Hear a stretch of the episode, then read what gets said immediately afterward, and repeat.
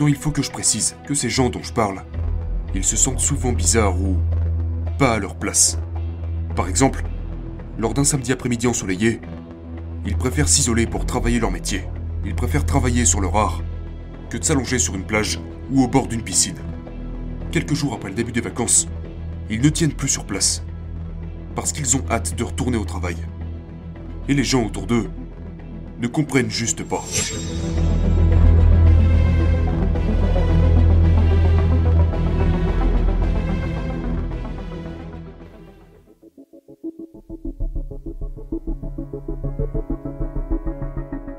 Ok, alors, la grandeur, ce n'est pas un talent, ou une caractéristique divine insaisissable, qui est seulement accordée aux prodiges ou aux êtres spéciaux qui marchent parmi nous. La grandeur n'a rien à voir avec la génétique.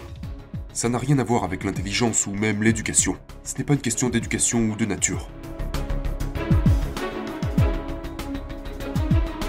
La grandeur, à mon avis, est un moteur. C'est une quête. Vous savez, cette volonté inarrêtable, dévorante, qui nous force à faire de notre mieux. Certains appelleraient ça de la passion, mais pas moi. La passion, c'est... C'est un sentiment qui s'estompe. C'est temporaire. C'est éphémère. Parce que c'est une émotion. Et comme toutes les émotions, ça va, ça vient. Le type de moteur dont je parle, c'est l'obsession. L'obsession est une fixation. C'est inébranlable, c'est implacable. L'obsession est un désir persistant.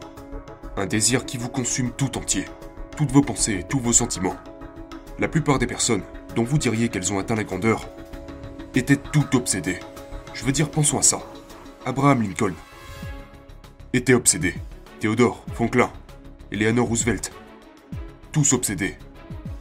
Martin Luther King, Winston Churchill, Nelson Mandela, tous obsédés. Michael Jordan, Tom Brady, Michael Phelps, Serena Williams, Mohamed Ali, Wayne Gretzky, ils étaient tous obsédés. Que diriez-vous de Michel-Ange, Picasso, Da Vinci? Tous obsédés. Ils étaient tous obsédés par ce moteur persistant dont je parle. Par cette volonté de s'améliorer. Les gens qui ont cette volonté, cette obsession, ont un feu qui fait rage en eux. Un feu qui ne peut pas être dompté et qu'ils ne veulent pas dompter. Ils veulent beaucoup plus de la vie que ce que les autres autour d'eux semblent vouloir. Ils osent réellement désirer être grands. Maintenant, il faut que je précise que ces gens dont je parle, ils se sentent souvent bizarres ou pas à leur place. Par exemple, lors d'un samedi après-midi ensoleillé, ils préfèrent s'isoler pour travailler leur métier. Ils préfèrent travailler sur leur art que de s'allonger sur une plage ou au bord d'une piscine. Quelques jours après le début des vacances, ils ne tiennent plus sur place. Parce qu'ils ont hâte de retourner au travail. Et les gens autour d'eux ne comprennent juste pas. Ils se font souvent critiquer. On leur demande Pourquoi lisez-vous toujours ces livres? Pourquoi vous écoutez tous ces podcasts? Pourquoi allez-vous constamment à des séminaires? Ces gens ne s'identifient pas à la norme. Les gens normaux ne comprennent pas. Ils n'ont tout simplement pas les mêmes centres d'intérêt. Ils n'ont pas ce feu qui fait rage en eux. Donc, la grandeur est une question de moteur. Nous avons tous reçu les graines de la grandeur. Chacun d'entre nous, offert par notre Créateur. Chaque être humain né sur cette planète les a en lui. Mais, pour une certaine raison, et c'est quelque chose que j'aimerais pouvoir comprendre, la plupart d'entre eux n'ont pas cette volonté de s'améliorer, de nourrir, développer et faire pousser ces graines qu'ils ont à l'intérieur. Donc, je pense que vous savez si vous êtes concerné, à partir du moment où ce que je dis ici vous parle. Si vous avez cette voix qui vous dit Ouais, c'est moi ça. Je le ressens, ce feu, qui fait rage en moi.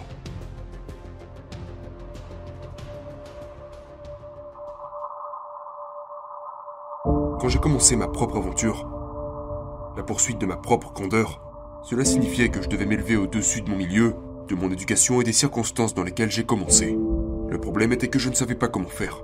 Je veux dire, évidemment, que je travaillais dur. On m'avait appris à travailler dur. Mais pour la plupart du temps, je travaillais dur sur les mauvaises choses, de la mauvaise manière. Et cela m'a coûté une tonne de temps, d'angoisse et d'argent gaspillé.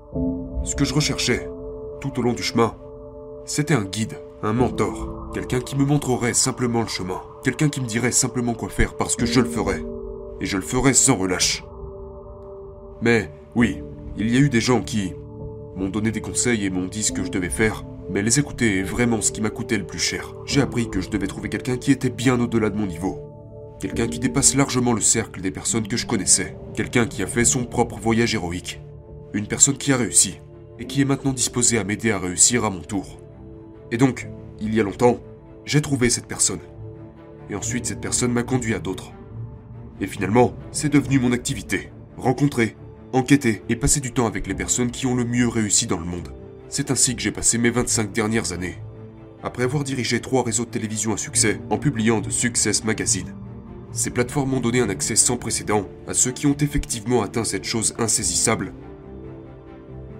que l'on appelle la grandeur. Et maintenant, je consacre ma vie à rendre l'appareil en redistribuant les énormes trésors que j'ai collectés et en fournissant ce que j'avais, à l'époque, si désespérément désiré et dont j'avais besoin. Les outils, les conseils nécessaires pour réussir, et ainsi qu'être la personne qui sera là pour eux tout au long du chemin. Mais maintenant, ça c'est seulement pour ceux qui choisissent d'être l'exception. Seulement pour ceux qui désirent atteindre la grandeur.